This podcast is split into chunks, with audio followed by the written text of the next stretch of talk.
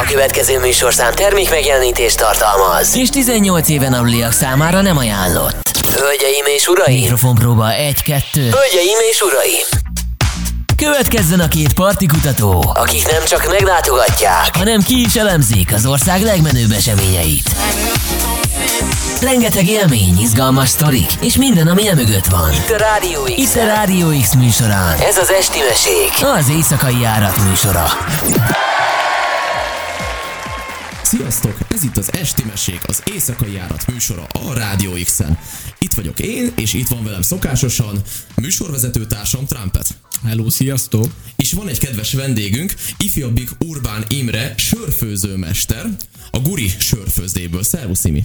Sziasztok, nagyon szépen köszönöm a meghívást. Mi köszönjük szépen, hogy eljöttél, és ahogyan a hallgatók hallhatták, sörfőzőmester, vagyis már előre datálható a témája az adásunknak, ami kifejezetten a sör, a sörök világa. Ugyanis Trumpettal beszélgettük, hogy mennyire jó lenne amúgy a hazai sörkultúráról beszélgetni, kifejezetten a sörkultúráról, hiszen ez is hozzá kapcsolódik amúgy az éjszaka világához, esti mesék, de hát mennyien a jó sört fogyasztjuk amúgy, amikor elmegyünk akár kikapcsolni, akár szórakozni, akár egy kellemeset beszélgetni, és akkor már mekkora a lehetőség, ha kifejezetten egy sörfőző mesterrel beszélgetünk erről a, a világról.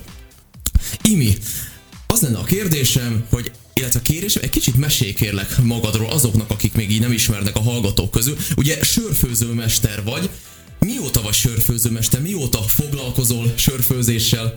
Uh, hát ez a sörfőző mester szó, ez, ez, ez egy nagyon érdekes kifejezés, hogy, hogy, hogy mester. Uh, nálunk a, a, a sörfőzdénket a szüleim alapították még, a, a 90-es években, uh, és én tulajdonképpen belenőttem ebbe a dologba, olyannyira, hogy egész kisrác koromban én már a, a cefréző takarítottam, tehát hogy én ebbe, ebbe nőttem fel, ezt csináltuk, amióta, amióta élek, és ö, a, a sörfőzdét tulajdonképpen az édesapámtól az üzemvezetését, azt 12 éve vettem át. Ö, 12 éve vezetem, tehát a sörfőzdén belüli dolgokat ö, intézem én. A, a szüleim pedig azon kívül adminisztráció, alapanyagbeszerzés, a sörházak, amikről majd még később fogok beszélni, de ami a sörfőzdén belül történik, tehát a receptírás, az alapanyagok beszerzése, rendelések összeszedése és még számos feladat az én, én teendőm.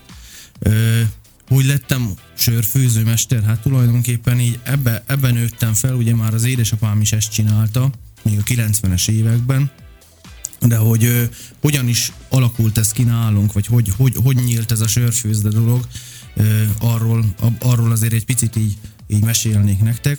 Ez úgy kezdődött, hogy a, a 90-es években, nem tudom pontosan, talán 93-ban történt, hogy nekünk először volt egy, volt egy egyszerű kis kocsmánk ott Jászapátin, és apum mindig egy ilyen vállalkozó szellemű ember volt, és olvastam, hogy most jó üzletnek tűnik sörfőzdét nyitni, ilyen kisüzemi sörfőzdét nyitni, mert a kiszámolták, hogy mennyibe kerül az alapanyag, abból milyen értékű sört lehet előállítani, és hogyha azt a saját üzletünkben értékesítjük, az egy jó üzlet. Tulajdonképpen innen indult a történet.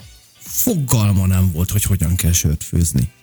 Azt se tudta, hogy hogyan készül, semmit nem tudott, de ő, ő, ő világ életében egy ilyen, egy ilyen bátor ember volt, aki így, így belevágott a dolgokba, és hát be kell valljam, hogy igaza volt, jó döntést hozott, megalapította a sörfőzdét, felépítették, aztán nem tudom már pontosan, hogy, ho- hogy honnan voltak kapcsolatai ahhoz, hogy ő ezt megtanulja, de ezt valamelyes megtanulta. Hát a, a 90-es években még azért nem, nem űzték ezt annyira komolyan, ezt a sörfőzés dolgot, nem, nem tudtak annyi mindent a, a sörfőzés kémiájáról, mint manapság, de, de azért egy ö, épkézláb sört képesek voltak előállítani. Azért akkor nem lehetett úgy egyszerű már, mint hogy nem úgy volt, mint mostanában, hogy a YouTube-ra beütött, teszem fel angolul azt, hogy sörfőzés, tutoriál, és akkor megnézed, hogy hogyan kell, hiszen hát akkor ez még nem állt. Hát akkor még nem volt internet. nem volt internet,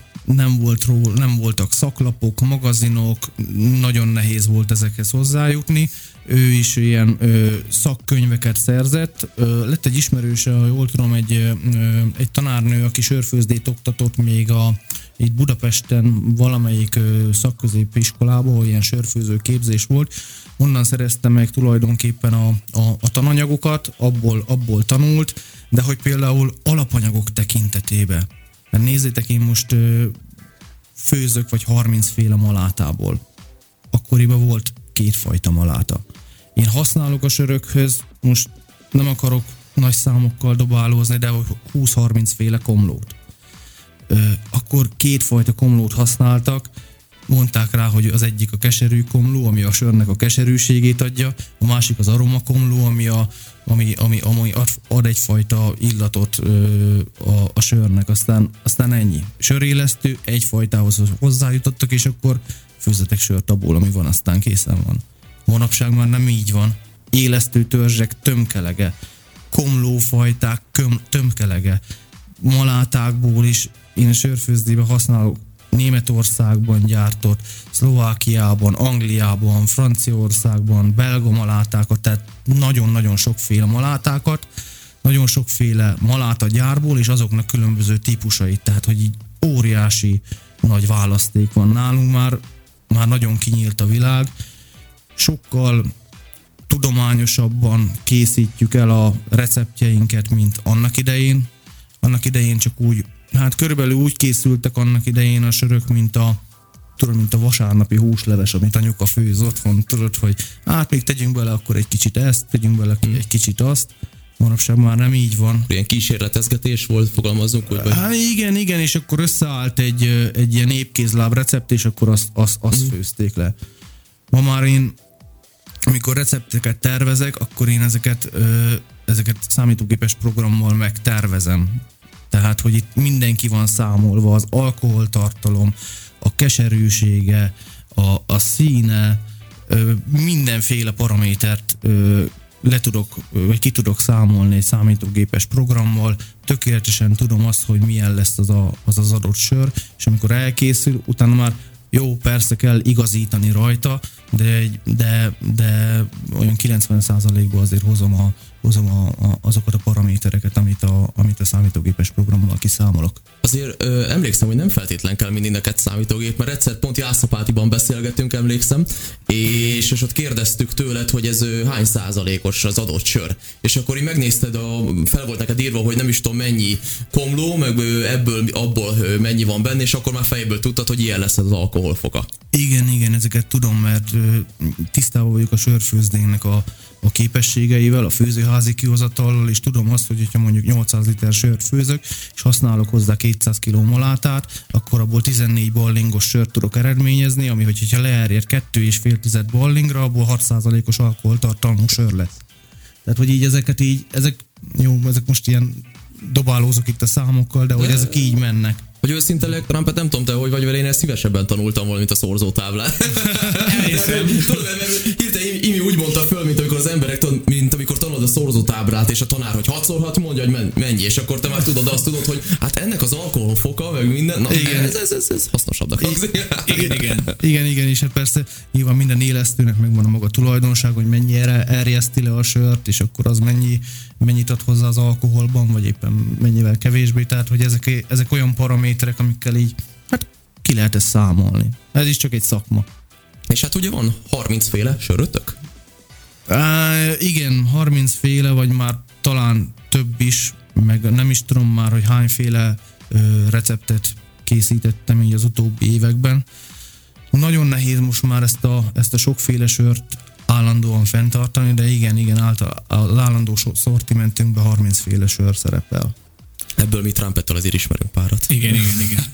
Imi, kicsíptem egy gondolatmenetet így a beszédedből, hogy 30 év táblatában még mennyivel más volt a világ, hogy az emberek egymáshoz jártak, könyvet olvastak, hogy megszerezzenek egy tudást, most uh-huh. meg manapság mit csinálnak az emberek? Felmennek YouTube-ra, megnéznek egy tutoriál videót, vagy ugyanezt a TikTokon, Igen. hogy mennyit fejlődött tényleg 30 év táblatában az egész világ, és fordult meg egyet, hogy az elektronikai világával világában mennyit, mennyi, mennyit segítség, hogy így előre is lehet számolni a dolgokat, hogy nem neked kell ilyen osztásszorzásszerű műveleteket elvégezni, mert azért valljuk be őszintén, hogy a kézileg kéne ezt leírni, meg össze-vissza vonogatni, ez nem biztos, hogy ilyen 5-10 perc lenne, amit mondjuk a gép kiszámol. Így van, ez azért, azért jóval egyszerűbb, meg ugye hát a, a trendeket is könnyebb követni. Tehát, hogy ezek a, ez, a, ez a kézműves sörös dolog, hogy ugye ez honnan, honnan ered, vagy hát nem is tudom, hogy honnan kezdjem ezt a sztorit. Ugye, ugye meséltem ugye az édesapám még idejéről, amikor még a 90-es években csinálták ezeket. Akkoriban nagyon-nagyon sok kézműves a kis, akkor mi kisüzemi sörfőzdének hívták ezeket, nagyon sok kisüzemi sörfőzdét alapítottak az országban. Egészen pontosan 230 ö, kisüzemi sörfőzde volt az országban.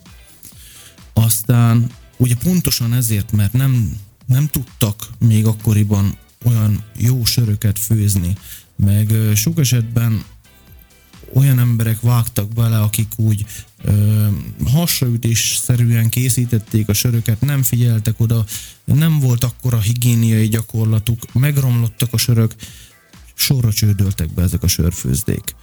Ö, olyannyira, hogy a 2000-es évek elejére ezeknek a sörfőzdéknek a száma körülbelül egy olyan 30-40 sörfőzde maradt meg Magyarországon.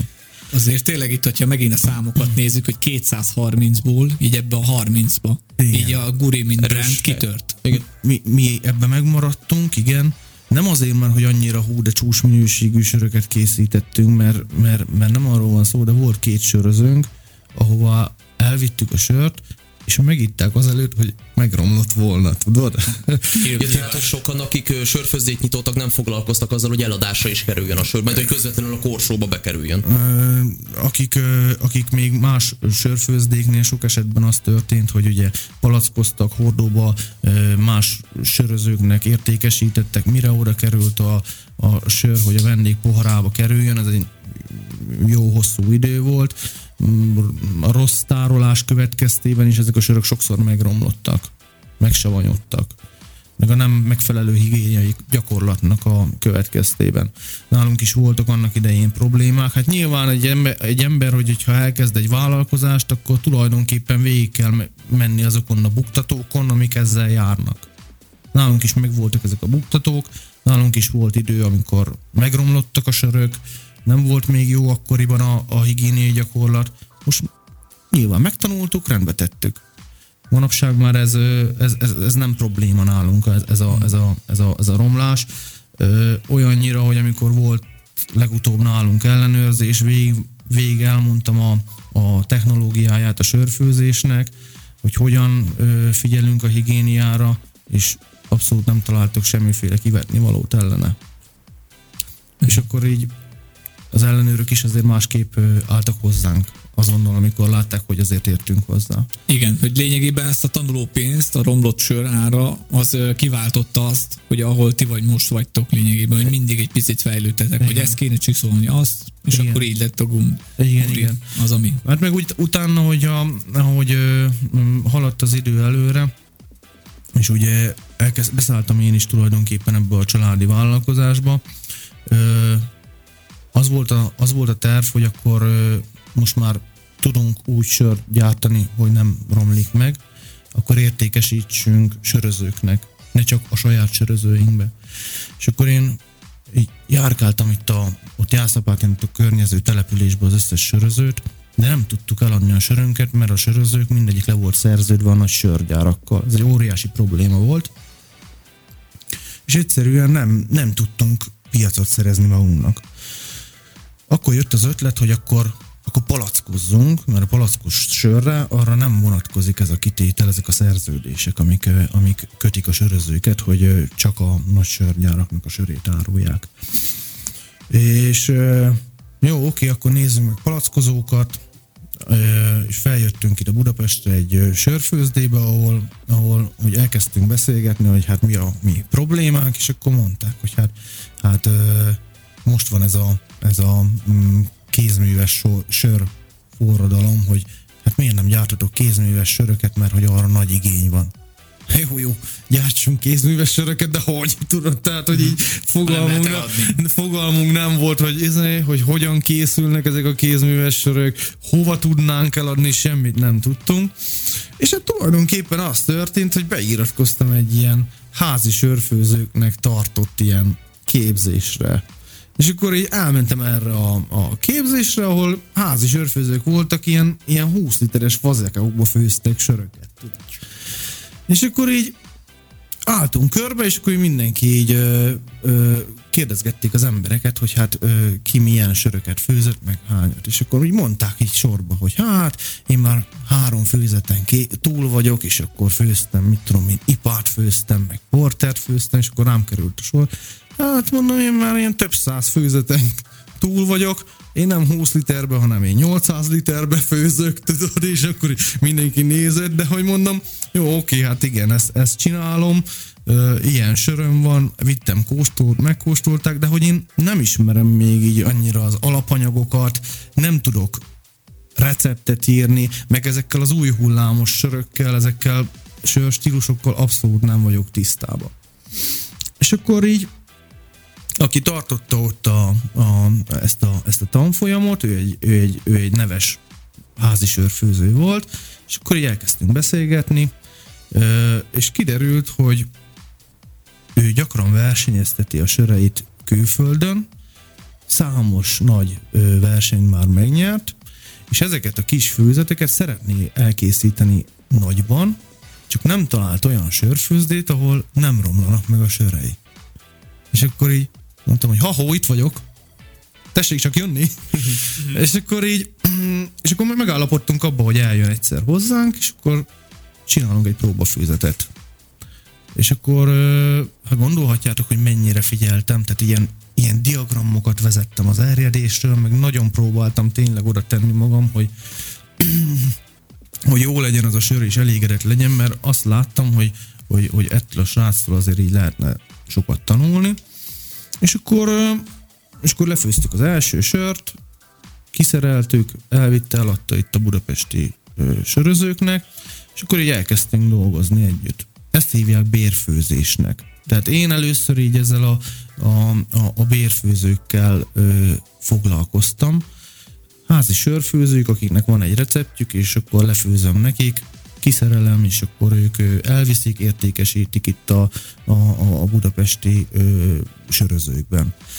Ez volt az első lépés, és akkor elkezdtünk együtt dolgozni, és hát ugye akkor azokat a tananyagokat, ahonnan ő tanulta ezeket a dolgokat, azokat, azokat én megkaptam, meg mindig kérdezgettem tőle, és akkor, és akkor így, így kezdtem el megtanulni ezt. Aztán később, hogy megtudták, hogy ez a srác ez nálunk főz, akkor jöttek mások is, és akkor számos sörfőzővel dolgoztam együtt, és addig-addig ment ez az egész, egyszer csak keresett egy cég, akik a Corvinus sör és szeszipari tanszékén készítettek egy receptet, és kerestek egy sörfőzdét, ahol, ahol, ahol azt elkészítik, és akkor engem aj- ajánlottak, vagy minket ajánlottak.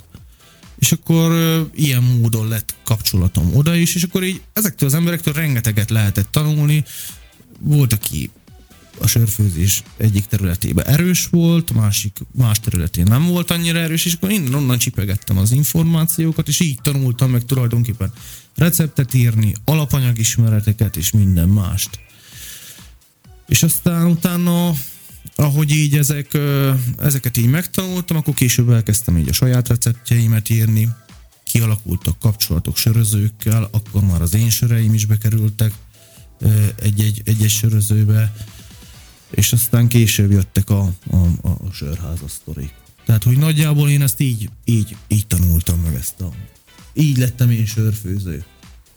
Aztán ez a mester dolog, hát ez a, az nincs olyan, hogy mester, most akkor én sörfőző mester vagyok. Én, én azt gondolom, hát az utóbbi években azért versenyeztettük a söröket itthon is, külföldön is. Ö, sikerült egy nagy díjat elhoznunk, például Csehországból egyszer az Aranysörpecsit díjat sikerült elhozni, ami egy óriási dolog. Ez egy nagyon-nagyon... ö, Mely, melyik sörrel is, bocsánat, csak így a történet miatt. Hát többször, többször is sikerült, ö, a megyes sörünkkel, a szilvás sörünkkel is sikerült, egyszer pedig a keresztapával, meg a, a prototype kapott egyszer egy külön díjat ott azon a versenyen.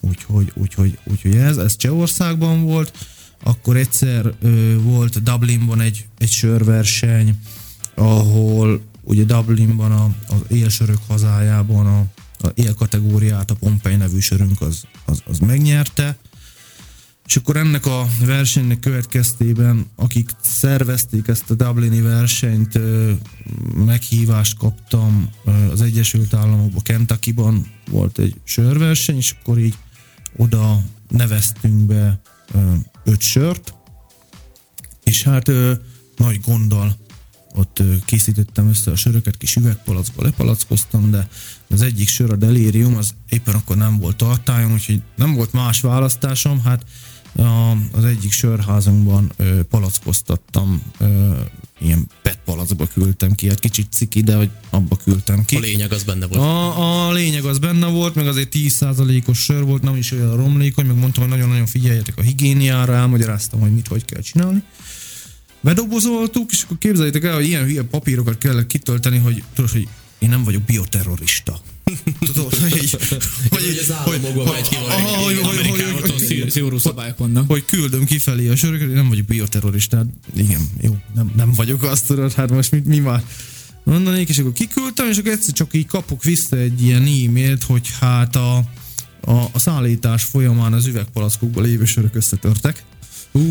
Az, az négy fajta sör volt az ötből, és akkor utána jó, mondom, oké, akkor ezt így, ezt így elmeszelték, és egyszer csak így egy, egy másfél hónap múlva kapok egy csomagot, amivel küldenek egy ilyen, egy ilyen díjat, meg ilyen pontozólapot, és hát kiderült, hogy az a egy söröm az viszont ezüstérme szerzett, úgyhogy nagyon, nagyon, nagyon, nagyon, nagyon örültem. Melyik sör volt az, amelyik? Delirium. A delirium Ah, volt de- az. Palackos.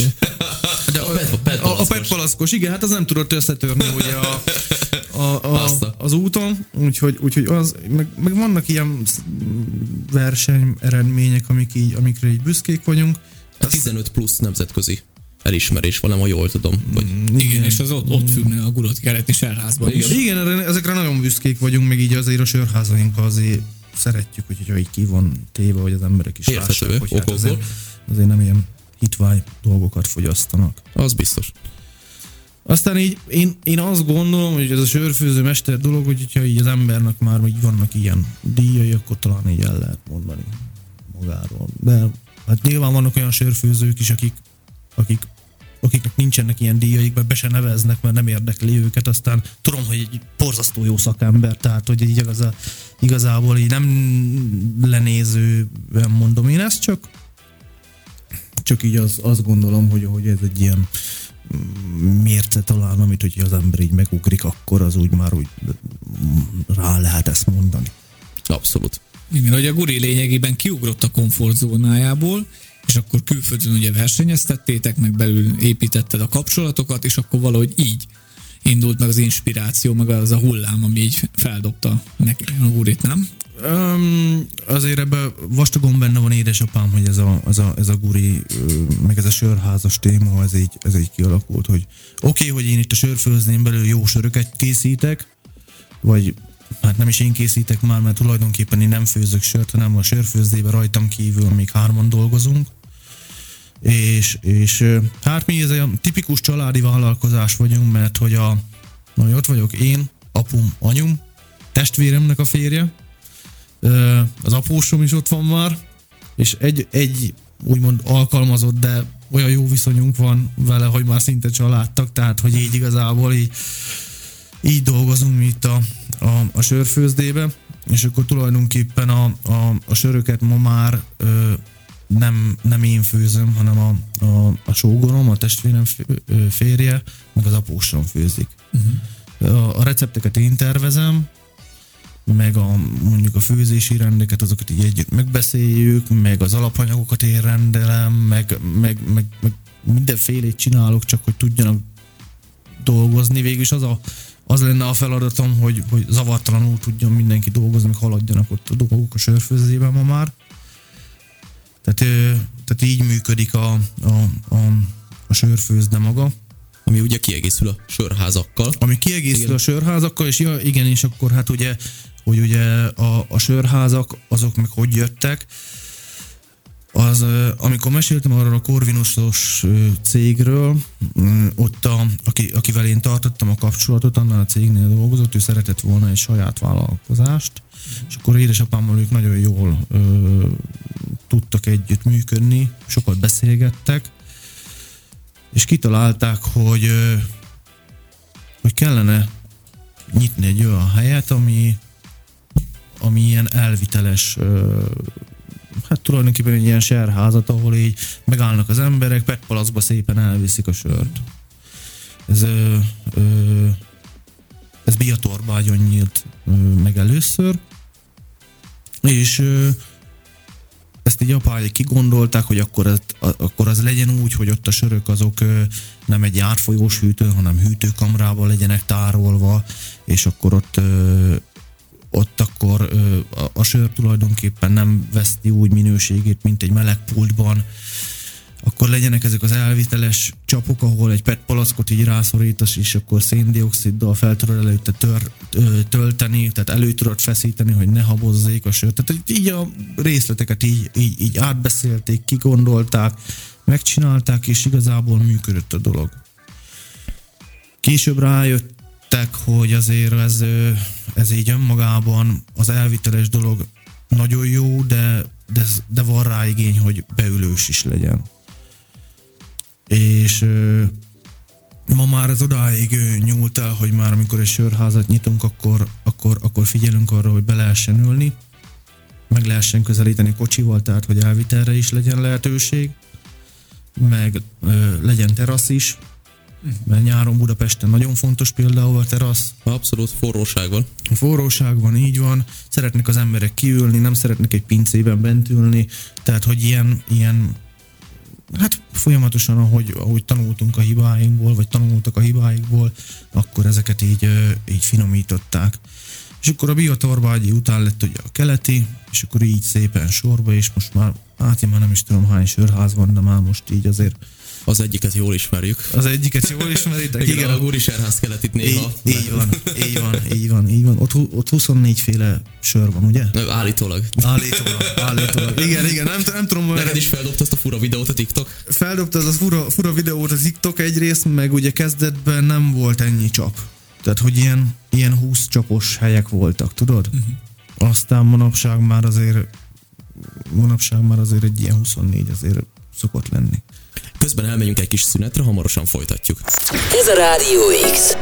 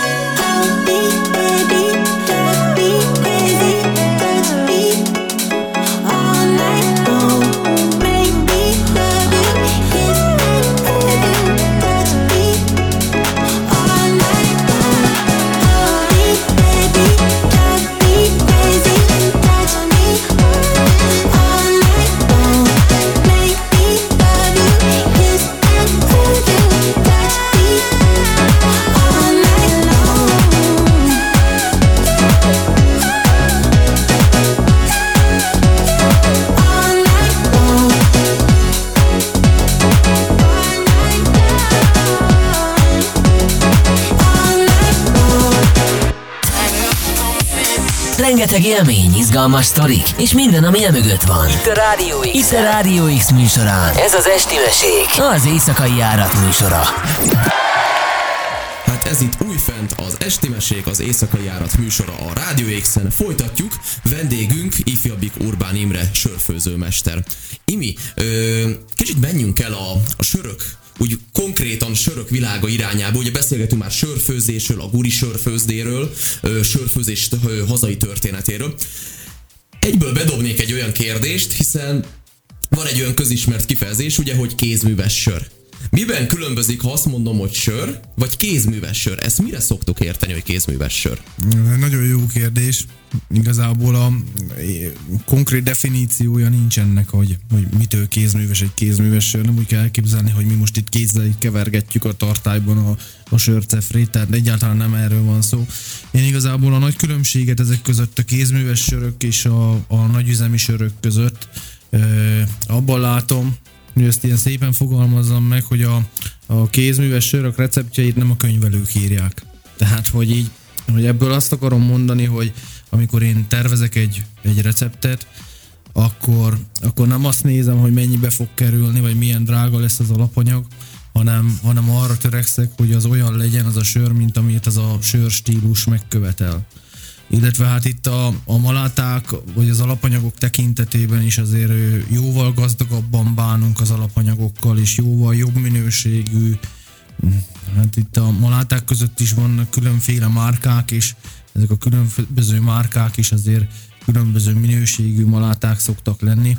Hát ezek közül se a leg, leg, legolcsóbbat szoktuk használni, hanem inkább arra törekszünk, hogy minél jobb minőségű alapanyagokkal készítsünk ö, olyan söröket, amik, amik megfelelnek a, az adott sör stílusnak a követelményeinek.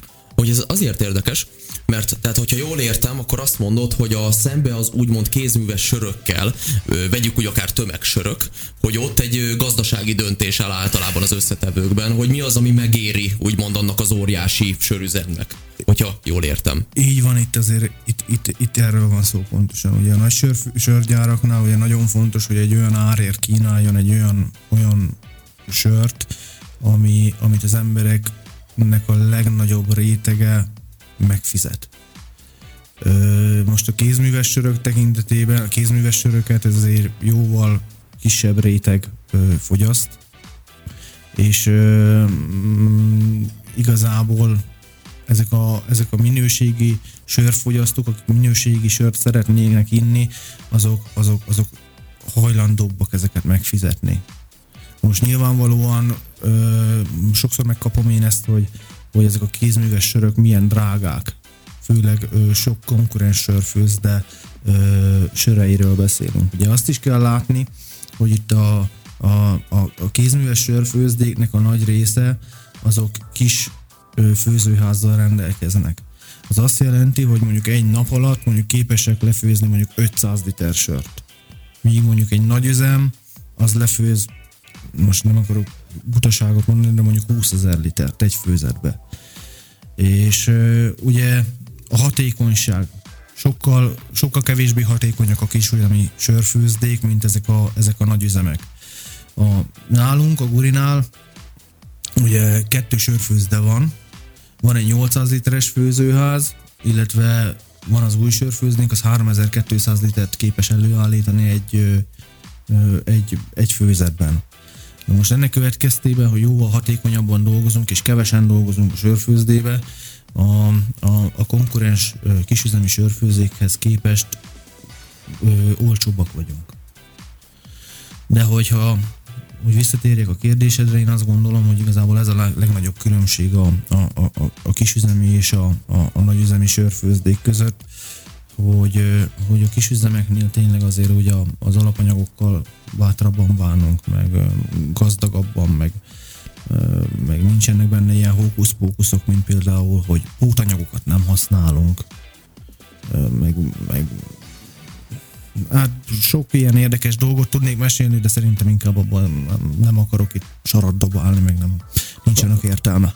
Abszolút értem a lényegét. Egy kicsit egy olyan hasonlat jutott eszembe, mint amikor ö, középiskolás vagy, és mondjuk a középiskolán a menzán kapsz húslevest, és azt a húslevest összehasonlítani azzal a kisüzemi húslevessel, amit ugye édesanyád otthon készít számodra vasárnap, hogy teljesen más megközelítést alkalmaznak, mert ugye az iskolában ott úgy vannak, hogy minél nagyobb, tehát minél olcsóbban, minél több húsleves legyen. van. Ugye otthon meg az, hogy ez minél finomabb, minél ízesebb legyen, az, a család boldogan egyen vasárnap. Tehát valahogy így tudom elképzelni akkor. Én is igazából erre akartam kiukadni, csak ez a hasonlat, ez nem jutott az eszembe, de ez nagyon jól mondod. Én nem tudom, hogy a sörről most miért a húsleves jutott eszembe, ezt ne kérdezzétek meg. Szerintem éhes vagy, maradjunk ennyiben. Pedig mielőtt jöttem, ettem, de tudod, a bélpoklos vagyok, szóval most minden. lehet kajálni. Inni egy sört és kajálni egy jót. Így. Amúgy kézüves sörökre így jut eszembe. Én ö, 2014-ben költöztem Budapestre, Sopronból, és itt Budapesten találkoztam először kézműves sörrel, és sose felejtem el amúgy, amikor először ízleltem amúgy kézműves sört, hogy mekkora ég és föld különbség van amúgy. Mert azelőtt én csak a, a közismert, mondjuk úgy tömegsöröket kóstoltam. Az, én azelőtt soha nem kóstoltam olyan sört, amely kisüzemi sörfőzdében készült, és nagyon meglepődtem amúgy a különbségen. Hát óriási különbség van, sokkal ízesebbek, sokkal gazdagabbak ezek a, ezek a sörök. E, igazából Magyarországra ezek a, ezek a kézműves sörök, ezek, ezek hogy? Úgy, úgy jöttek, az a sztoria ennek az egésznek, hogy, vagy hát én, én, én úgy tudom, hogy az Egyesült Államokból indult. Méghozzá a szesztilalom idejére lehet ezeket visszavezetni, ezeket a, ezeket a mm, kézműves söröket. Méghozzá a szesztilalom idején, ugye 920 január 16, ha jól tudom a, a szesztilalomnak a, a, az időpontja, és ugye hát nem lehetett vásárolni alkoholt. Mindenki otthon elkezdett okosba csinálni. Ugye hát az, az okosba az itthon is megy. Igen, magyar virtus. Abszolút, passzolózunk. I- igen, igen, és akkor ugye otthon elkezdték főzni a szesz, többek között a sört is.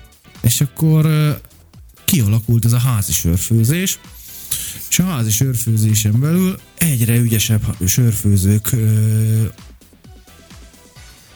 jöttek ki, vagy hát egyre, egyre ügyesebbek lettek a sörfőzők, olyannyira, hogy igazi ilyen műremekeket tudnak néha készíteni. Hát én is meglepődök, hogy házi sörfőzők olyan sörökkel állítanak néha oda hozzám, hogy, hogy ledobom a hajam, mert nagyon-nagyon-nagyon jó minőség, és tényleg egy érted, otthon a konyhába, egy 20 literes fazékba el tudják készíteni ezeket a, ezeket a remek műveket.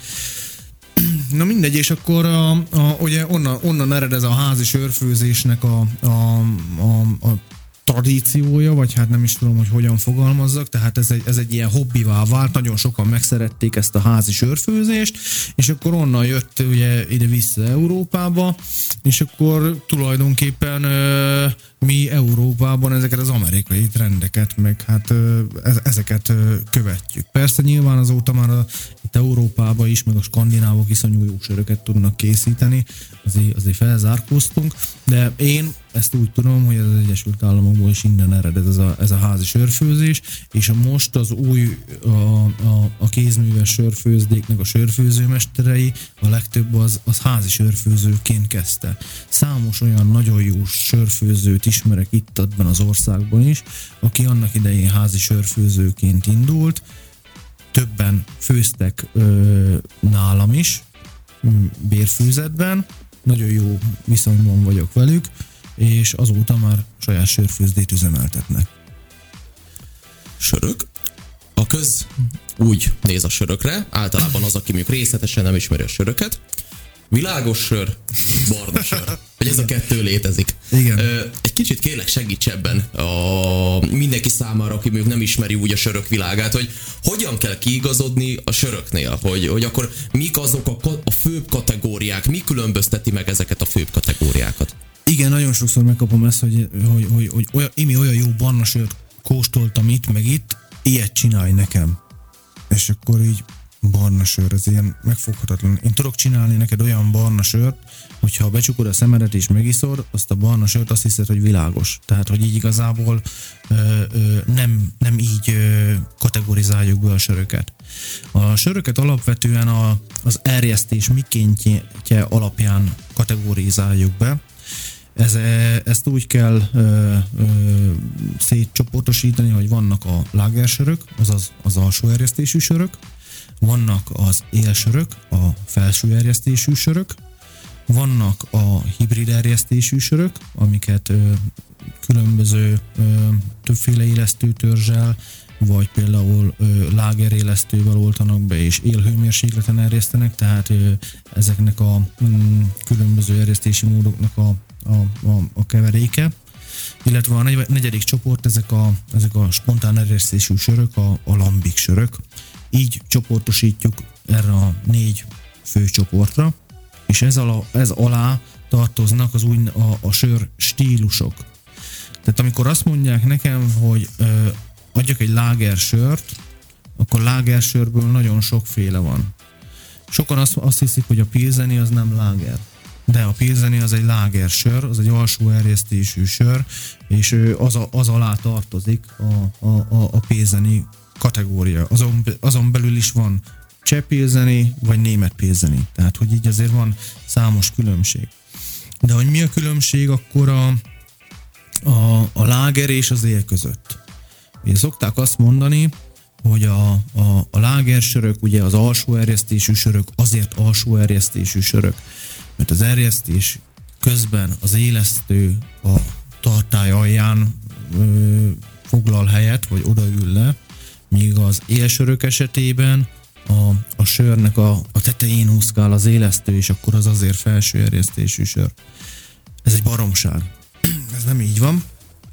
Alapvetően az a, a, a nagy különbség, a láger sör azt alacsony hőmérsékleten erjesztik, 9 kötőjel 12 Celsius fok között.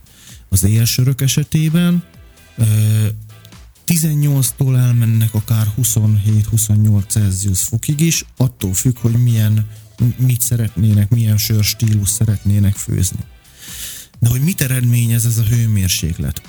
Tudni kell azt az élesztőkről, hogy minél magasabb hőmérsékleten erjesztesz egy sört, az, az élesztő az erjedés ö, következtében annál intenzívebben termel úgynevezett észtereket, úgy mondanám, hogy annál inkább ö, ad ízeket a sörnek. Következésképpen az alsó erjesztésű sörök esetében, mivel alacsony hőmérsékleten erjesztjük a söröket, ezek a, ezeknek a söröknek az ízére kevésbé van befolyással az élesztők által termelt észterek, mert kevesebb, kisebb mennyiségben van benne, míg az és élsörök esetében sokkal inkább ö, ö, bele szól a sör ízébe az élesztő által termelt észter.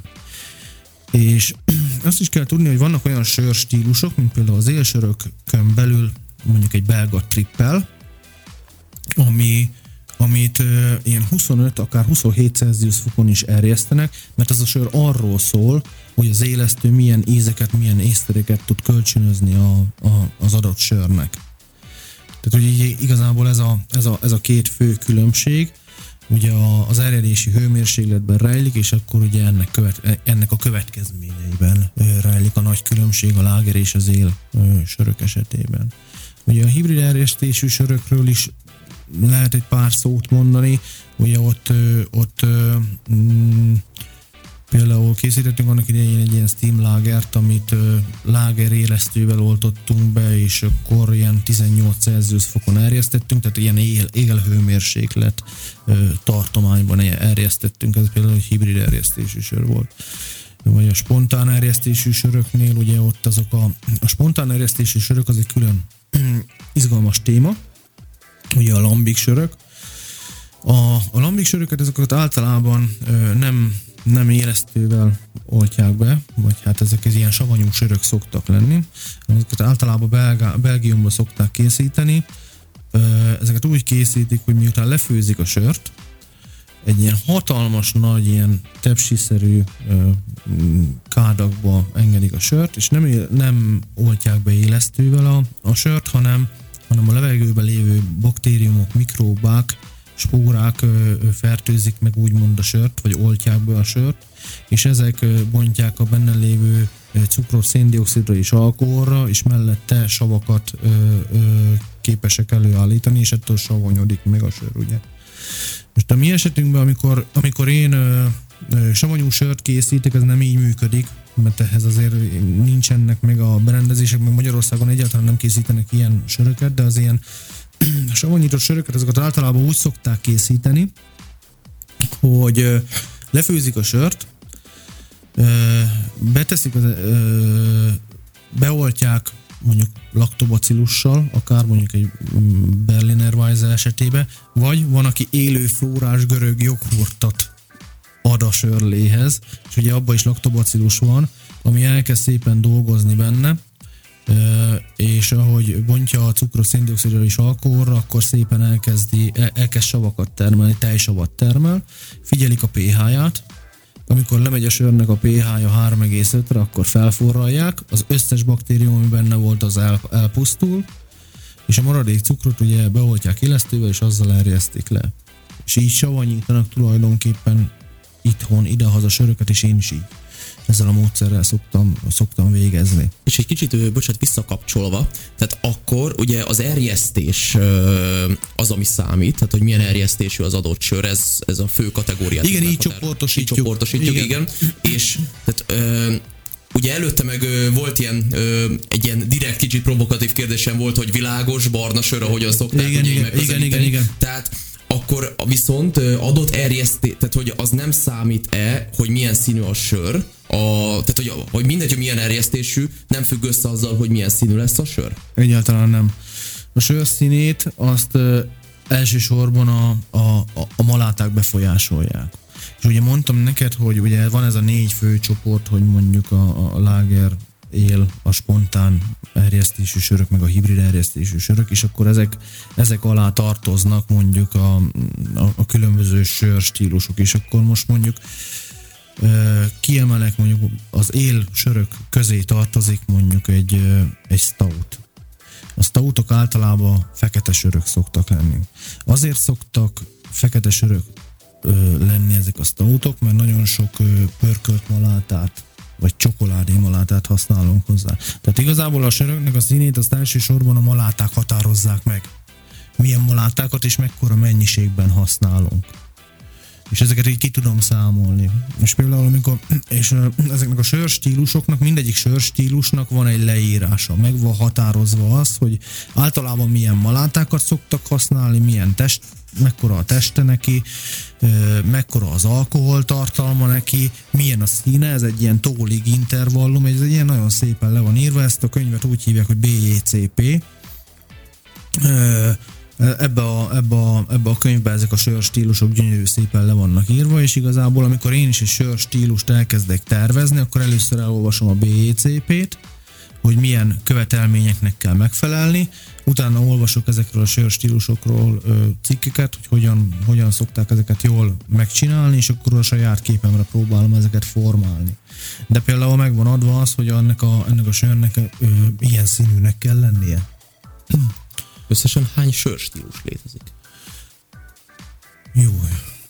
Gondolom kettő könnyebbet. Aha. A végtelen tengere. Igen, én még nem számoltam meg, megmondom őszintén, nagyon sokféle sörstílus. Egyszer láttam egy ilyen, ilyen, ilyen táblázatot, vagy nem is tudom, rengeteg halmaz, hogy mennyi stílus, a főbb, csak a főbb stílusok, Igen. rengeteg volt. Tehát én nagyon-nagyon sok, Igen, igen. azt a két oldalon nem tudtam volna megszámolni, mennyi leírás volt. Igen, igen, igen. És ö, sokszor egy-egy sörstílus között azért nem, nem olyan óriási nagy különbségek vannak, tehát össze lehet akár keverni is.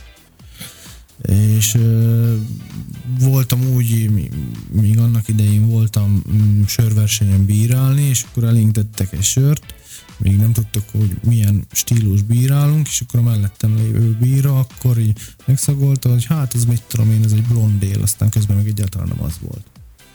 Tehát, hogy ö, sokszor azért úgy Már gondolom ott vékony az átmenet. a, igen, A- igen, igen, igen, azért van, van vékony, vé, vékony átmenetek is vannak egy, egy sör között, de hát azért vannak nagyon-nagyon óriási kontrasztok is bizonyos sörstílusok között, tehát hogy igen. Persze, azért mondjuk egy, egy lágert, egy milk stouttól szerintem bárki meg tud különböztetni, hogyha megkóstolja. őket. I- igen, igen, tehát egy, mit tudom én, stoutot, meg egy ipát, vagy, vagy Igen. bármit, tehát azért így nagyon-nagyon nagy karakteres különbség, de értem, hogy- hogy azért van- olyan, ami között de, van, így van, vékony. így van, így van, így van.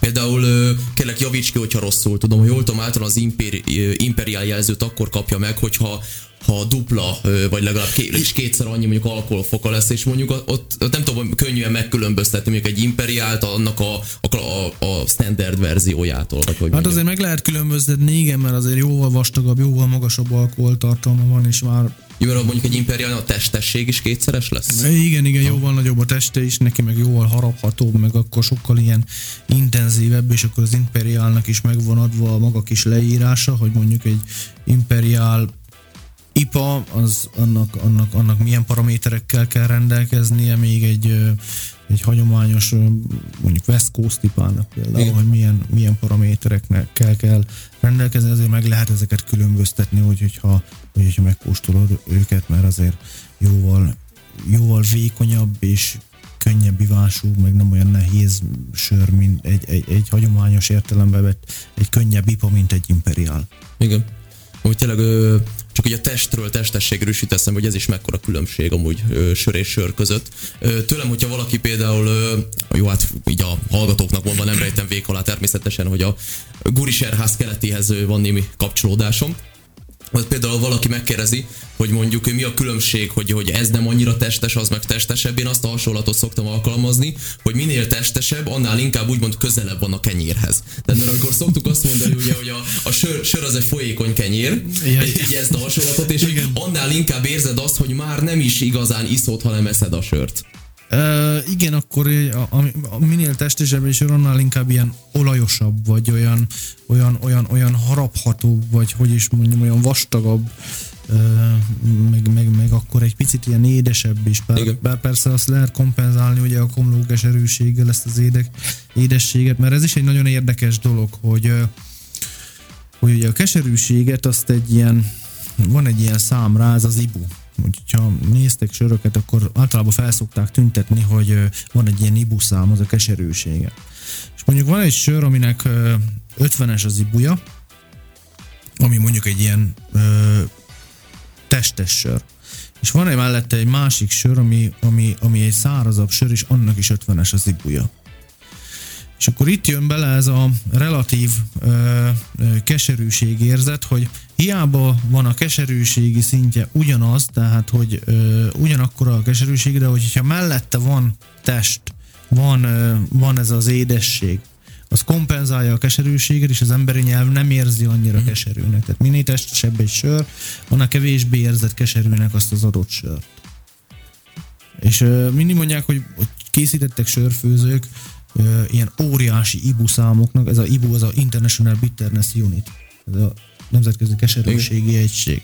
És óriási nagy keserűkkel készítettek söröket, igen, de nagyon szépen kibalanszolták, vagy kiegyensúlyozták ezeket a söröket, hogy ne érezze az emberi nyelv annyira, annyira bitang keserűnek.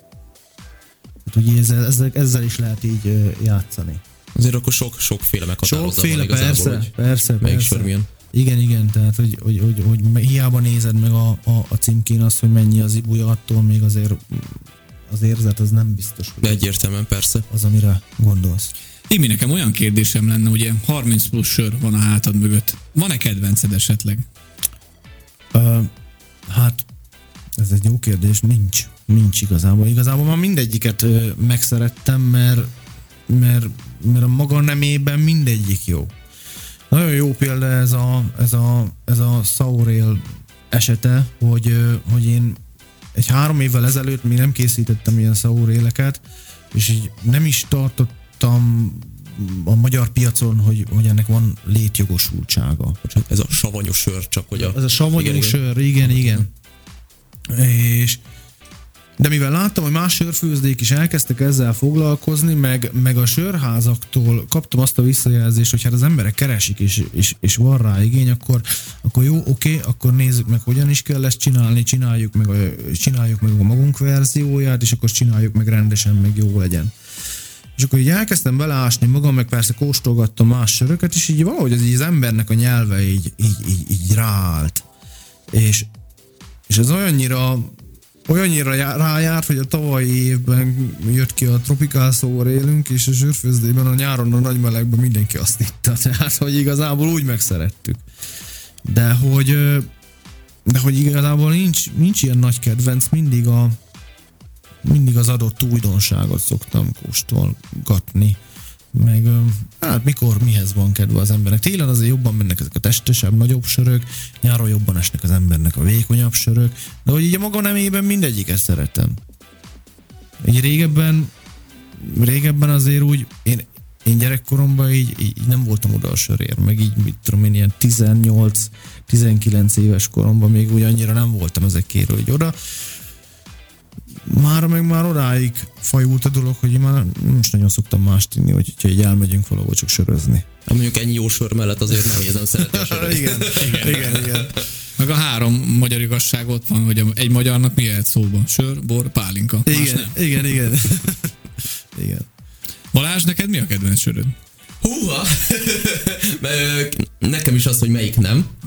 De amúgy ö, alapvet, a gurisöröknél maradva, én nekem most a legújabb kedvencem az a legújabb sör, amit készítettetek.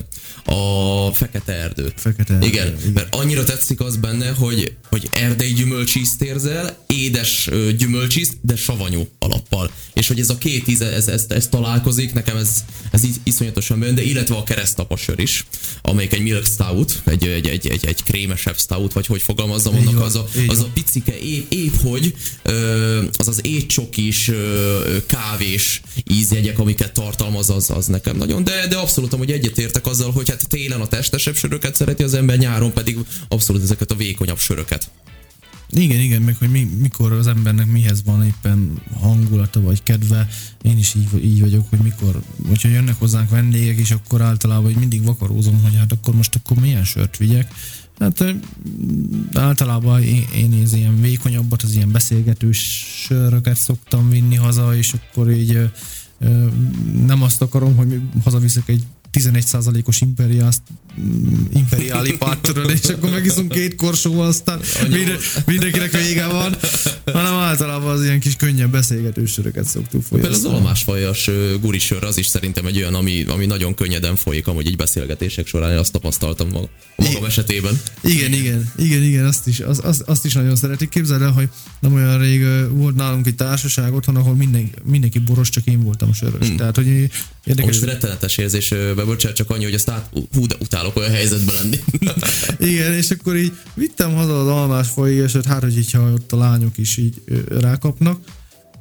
Nem fogyott azon az estén sem. Egy, egy, egy üveg bor sem. Mindenki megitte azt a kis almás folyét, és azt, azt mondták, hogy nagyon finom volt, és íz lett nekik, úgyhogy ennek nagyon örült. Amúgy én, én az almásfajas sört én úgy tudnám belőni, hogy ilyen, ilyen kapudrog. Tehát, hogy ez, ezt, ezt, értsük jól. Tehát amikor vala, tudjátok, mint mondjuk a drogok világ szokták, hogy ezt a ki- elnevezést annak adni, ugye, ami olyan, olyan valami belépő, ami nem teljesen olyan, mint a többi, de már hasonló, és azáltal rákapsz a többire. Igen, egyébként- És aki nem szereti a sör, de megkóstolja az almásfajas sört, azt mondja, hogy hú, a mindegy, na jó, ez azért finom, na aztán akkor nézzük meg a többit is. Átpártól magyarul. Így van, így igen, így igen. van.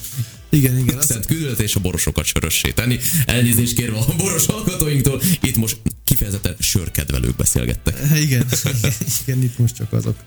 El is érkeztünk a műsoridő végéhez. Imi, nagyon szépen köszönjük, hogy eljöttél, és hogy részletesen meséltél nekünk a sörök világáról, a sörfőzésről. Azt gondolom ez az adás így egy ma, ö, kuriózum. És a kedves hallgatóknak is nagyon szépen köszönjük, hogy itt voltatok velünk. Kövessétek be a Rádió X-et, az éjszakai járatot, amúgy a Gurik sörfőzdét is kövessétek figyelemmel, hiszen nagyon finom söreik vannak, és hamarosan találkozunk újfent. Sziasztok! Sziasztok. Köszönöm szépen a meghívást, sziasztok!